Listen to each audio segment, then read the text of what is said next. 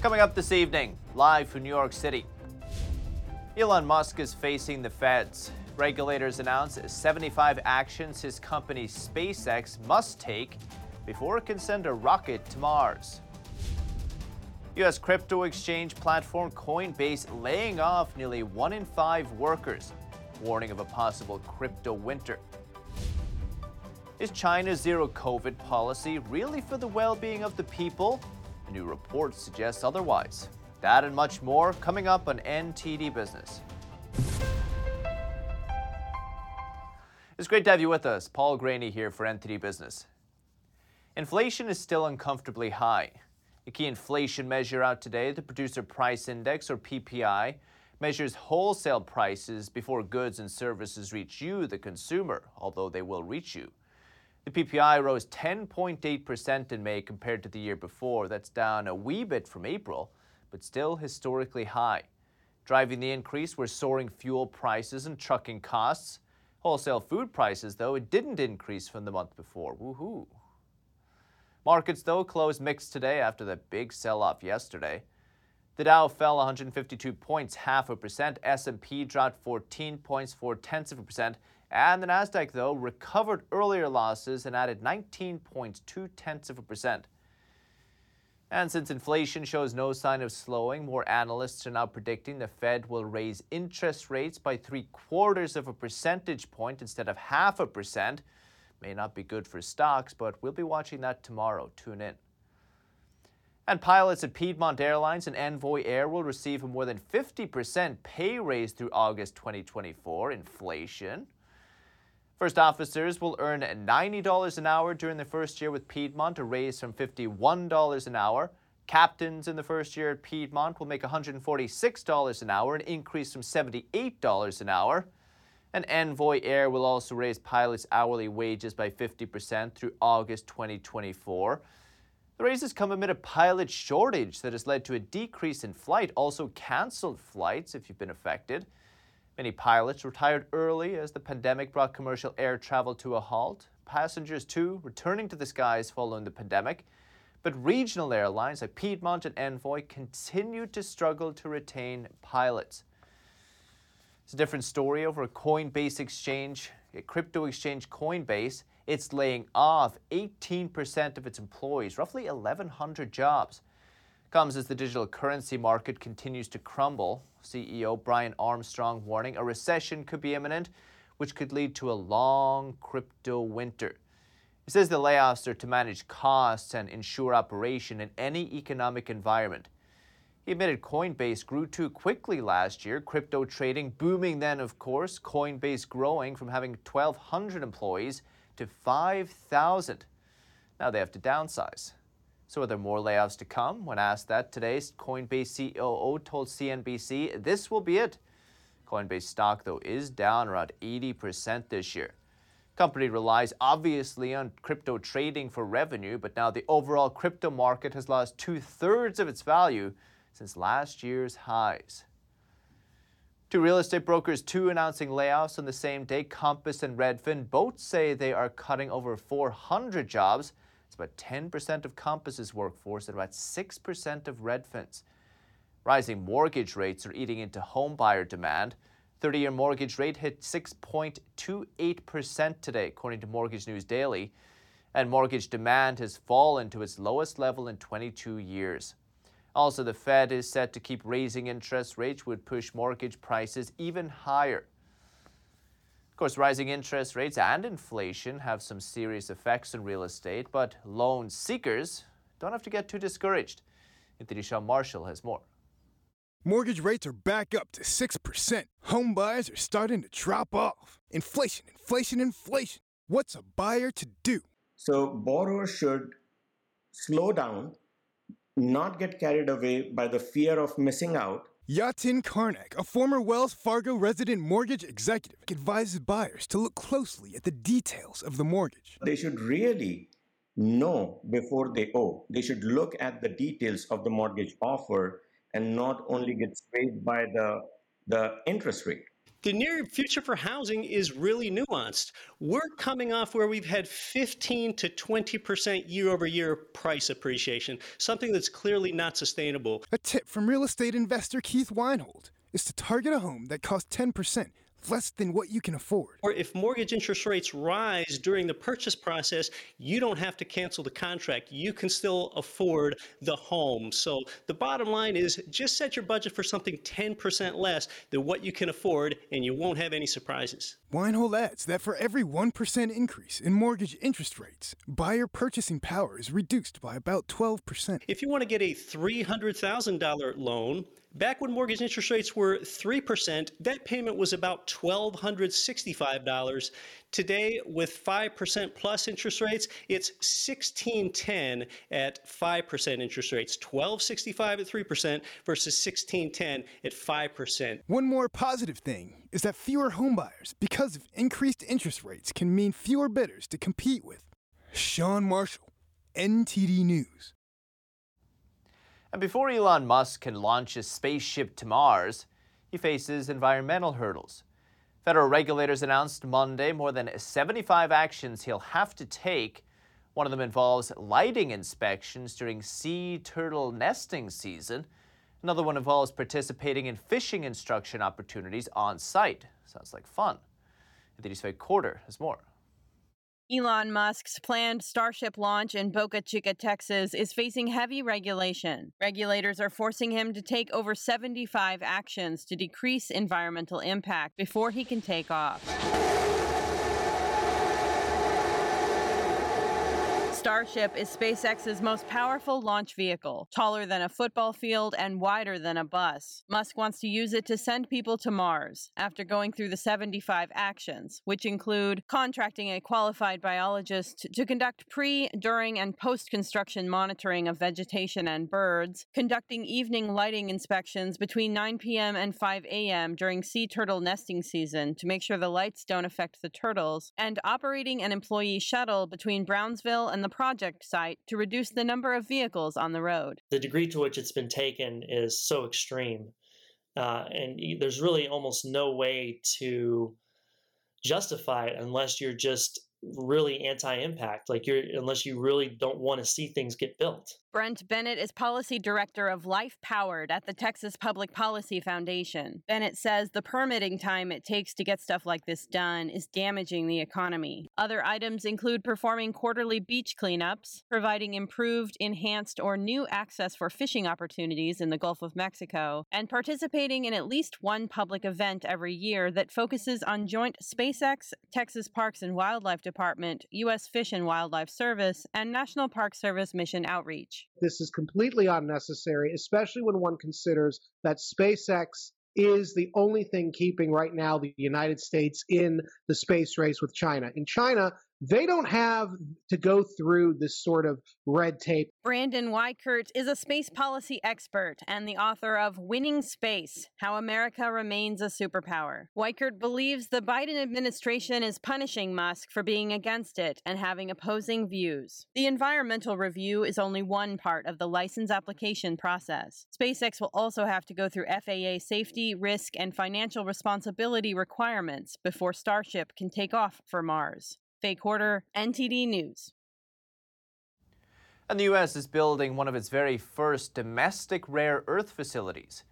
U.S. Department of Defense signed a $120 million deal with Australia's Lynas Rare Earths. It's part of Washington's push to counter China's dominance in rare earth supply chains.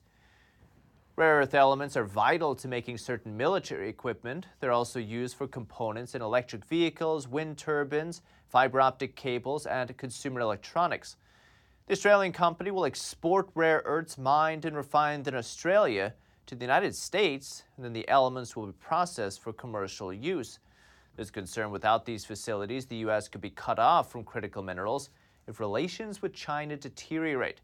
The hope is that under this new deal, China would be bypassed entirely from the production cycle. Electric vehicle makers in the States are reportedly asking the government to keep subsidizing EV buyers. Right now, you can get up to $7,500 back if you buy an EV. You get it back as a tax credit when you file your taxes. The electric vehicle tax credit is supposed to only be available for the first 200,000 EVs each manufacturer sells. The idea is to speed up the transition from gas to electric, it seems. But now companies like Ford, GM, and Toyota are asking the government to lift that 200,000 car cap entirely. They propose setting a sunshine date for when the EV market will be more mature and can operate without government support.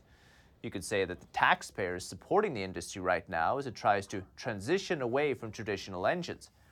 There's no response from the government just yet. So, with us to discuss is Nick Loris. He's the Vice President of Public Policy at the Conservative Coalition for Climate Solutions. 3C is fighting for a growing economy and a healthy environment. Says you can't have one without the other. Nick, great to see you. Thanks for having me. Nick, do you support this tax credit?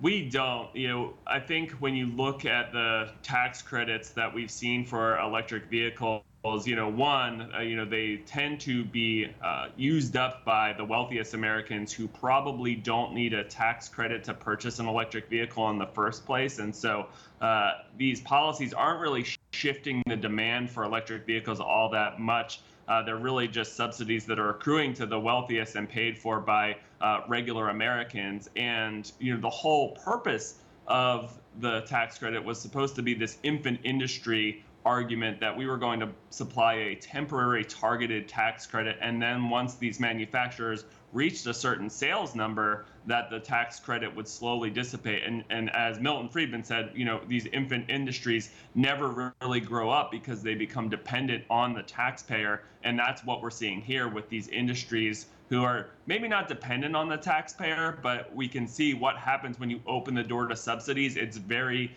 easy for lobbyists and industry to work with politicians to keep them in place do you think the transition has been too rapid, forced through too quickly? That's a good question. You know, I think there are concerns uh, that if you continue to subsidize demand and without the necessary permitting reforms to extract and process critical and rare earth minerals that are necessary to go into the batteries and the development of these electric vehicles, not to mention the energy infrastructure necessary to increase electricity capacity because it means more electric vehicles are going to be plugging into the grid.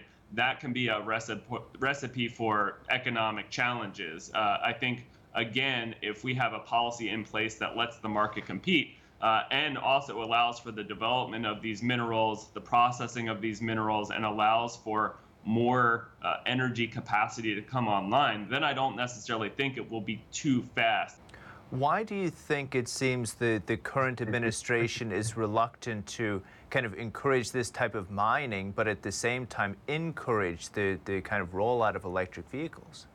I think that's the most frustrating aspect is the, the subsidy to increase demand for certain products while overlooking those underlying foundational issues that would allow the marketplace to meet the needs of building, producing, uh, and supplying the rare earths and minerals that go into battery technologies and, and electric vehicles. The same with, uh, you know, solar tariffs. Uh, the same with tariffs on steel and aluminum. A lot of these things are acting as taxes on consumers or are acting as additional burdens on the taxpayers who are subsidizing the decisions of the wealthy uh, when the foundational regulatory problems are just being left uh, to uh, this bureaucracy that inhibits and impedes uh, the development of the resources that we need. And unfortunately, the administration is using wrong tools like the Defense Production Act, which uh, could create a real slippery slope of justifying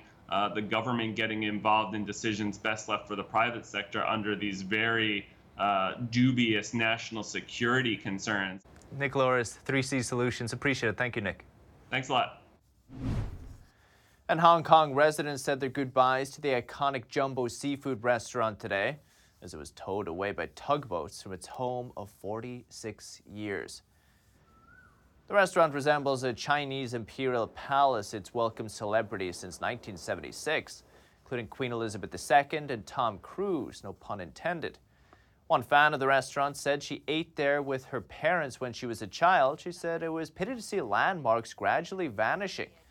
In 2020, Jumbo stopped operating due to the pandemic, and after months of COVID 19 restrictions, his parent company was unable to find the new owner and didn't have the funds to maintain it. It is unclear where Jumbo will dock next. If you ever wondered there may be something more behind China's strict zero COVID measures, there's some evidence to indicate there is. Looks like Beijing's COVID prevention measures are also a means to subjugate the Chinese people. Hundreds of people had their health QR codes changed to red by Chinese authorities, likely because they were planning a protest, not because they had COVID. The QR codes are part of China's virus contact tracing system. They alert users and authorities when a person comes in close contact with an infected person. So if your QR code is red, you will lose access to public transport and the right to travel across the country. Imagine having your proof of vaccination invalidated just because you wanted to attend a demonstration. These Don Ma reports. Starting about two months ago, three banks in China's central Henan province froze a number of their customers' money, totaling over $178 million. The banks won't say why it's frozen or for how long, other than that they were upgrading internal systems. It's left companies unable to pay workers and individuals unable to access savings. And this week, hundreds of people who are affected plan to go to Henan province to protest. But according to Reuters, their plans were thwarted after authorities turned their health QR codes red. It takes away their ability to use public transport and the right to travel across the country. Frank Gaffney, head of Center for Security Policy, says he was doubtful from the very start that China's zero COVID policy was purely for the sake of people's well being. I don't believe from the beginning and certainly not today, uh, is the zero COVID exclusively about public health, and probably not even substantially about public health. Those affected suggested to Reuters that their health codes were changed to red not because they came into contact with COVID, but because they were planning a protest. It's very much uh, out of the playbook of the Chinese Communist Party to use whatever opportunity presents itself to strengthen the party at the expense of uh, any possible uh, opposition.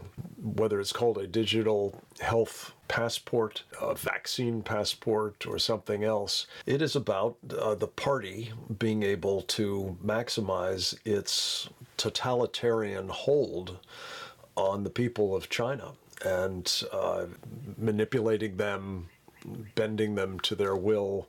Mr. Chen, a customer of one of the banks, says it feels like they are putting digital handcuffs on us. Another customer, factory owner Mr. Chang, cannot access his nearly $1 million deposit. In his words, not being able to withdraw money has a huge impact on the operation of our factory, including procurement and workers' wages. Don Ma, NTD News. And a graphic video is spread like wildfire on Chinese social media. A woman was brutally attacked while dining at a restaurant simply because she rejected a man's advances. Many are now lashing out at the police for taking action only after the incident went viral. And we just want to warn you that some, may view, some viewers may find this report disturbing. A late night dinner turned violent in northern China. Graphic surveillance video of what follows unleashed fear and outrage across China. It shows a man approaching one of the women. He touches her back. An unwanted advance. She pushes him away. He slaps her in response. The assault escalates. A scuffle breaks out as she and her friends try to defend themselves. The woman is dragged outside by her hair hit with a beer bottle. The men relentlessly kick her. As one yells, beat her to death. Her friend's head hits the pavement with a thud. The viral video sparked uproar, not just over the brazen brutality of the attack, but the indifference from bystanders, with only women seen intervening.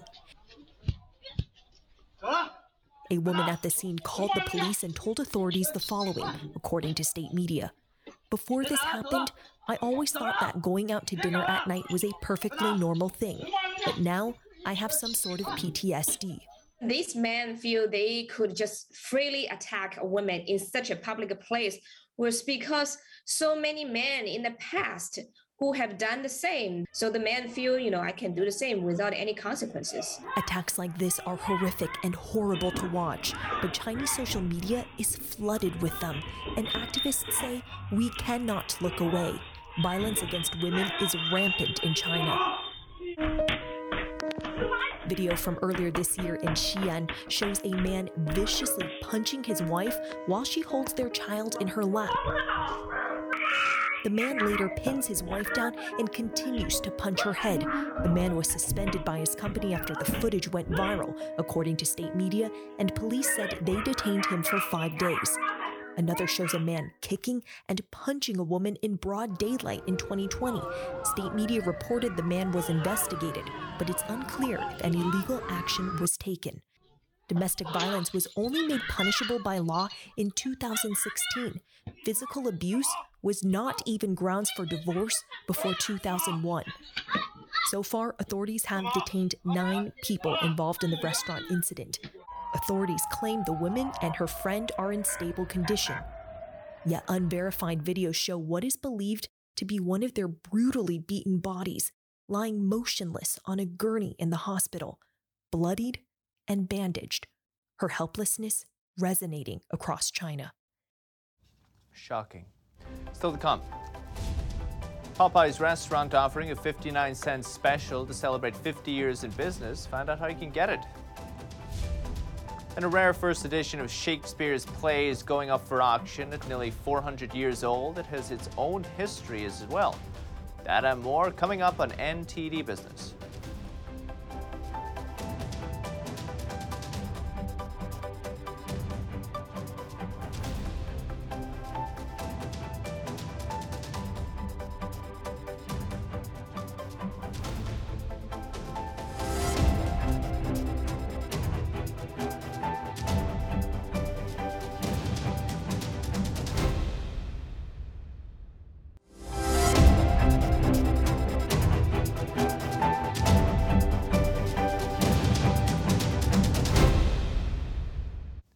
Welcome back.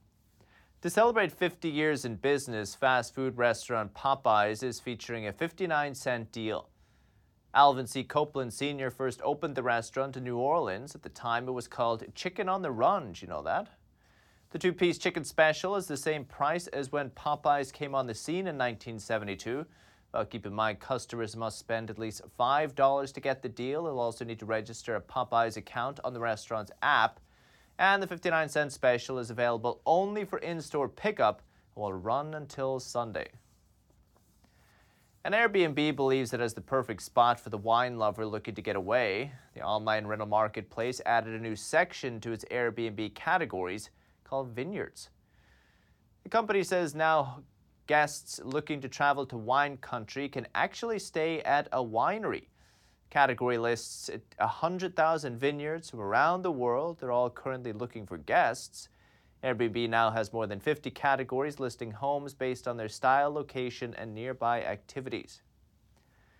But if literature is more your thing, one of the surviving copies of Shakespeare's first edition is about to be auctioned at Sotheby's, and this copy even has its own history. NTD's Andrew Thomas has more. This is one of the surviving copies of William Shakespeare's First Folio. It's a collection of 36 of his plays, published in 1623. Out of the 750 copies, less than a third are still accounted for, and less than 20 are privately owned, according to Sotheby's. The Shakespeare First Folio is without question the most important publication in the history of English literature. Without this book, no Macbeth, no Twelfth, no Twelfth Night, uh, no Winter's Tale. The book is on display at Sotheby's in London until June 15th and will be auctioned next month. It could fetch up to $2.5 million. It seems to have been in Scotland from the 17th century, um, certainly until the, the, late 19th, early 20th century. Um, it's, uh, it is a beautifully con- beautiful condition internally. Missing pages were replaced with reproductions, annotations were made, and drinks were spilled, leaving some stains. Because it was printed by hand, some letters are misaligned, some spaces are missing, and page numbers are sometimes wrong. There are some pretty amateurish verses by someone called uh, John Fraser from, of the 17th century, um, finding a finding an empty page and deciding it looks like to compete with Shakespeare, which is possibly a mistake. Titled Mr. William Shakespeare's Comedies, Histories, and Tragedies, this folio will be auctioned in New York City on July 7th. Andrew Thomas, NTD News. If you have any news, tips, or feedback for the show, you can email us at business at ntd.com. We'd love to hear from you. That's the latest with the NTD Business Team and myself, Paul Greaney. You can still catch NTD Evening News, though, with Stephanie Cox. That's at 6.30 p.m. Eastern. Follow me on Twitter, too, if you're there. For NTD Business, that's all for today. Thank you for watching. We'll see you tomorrow.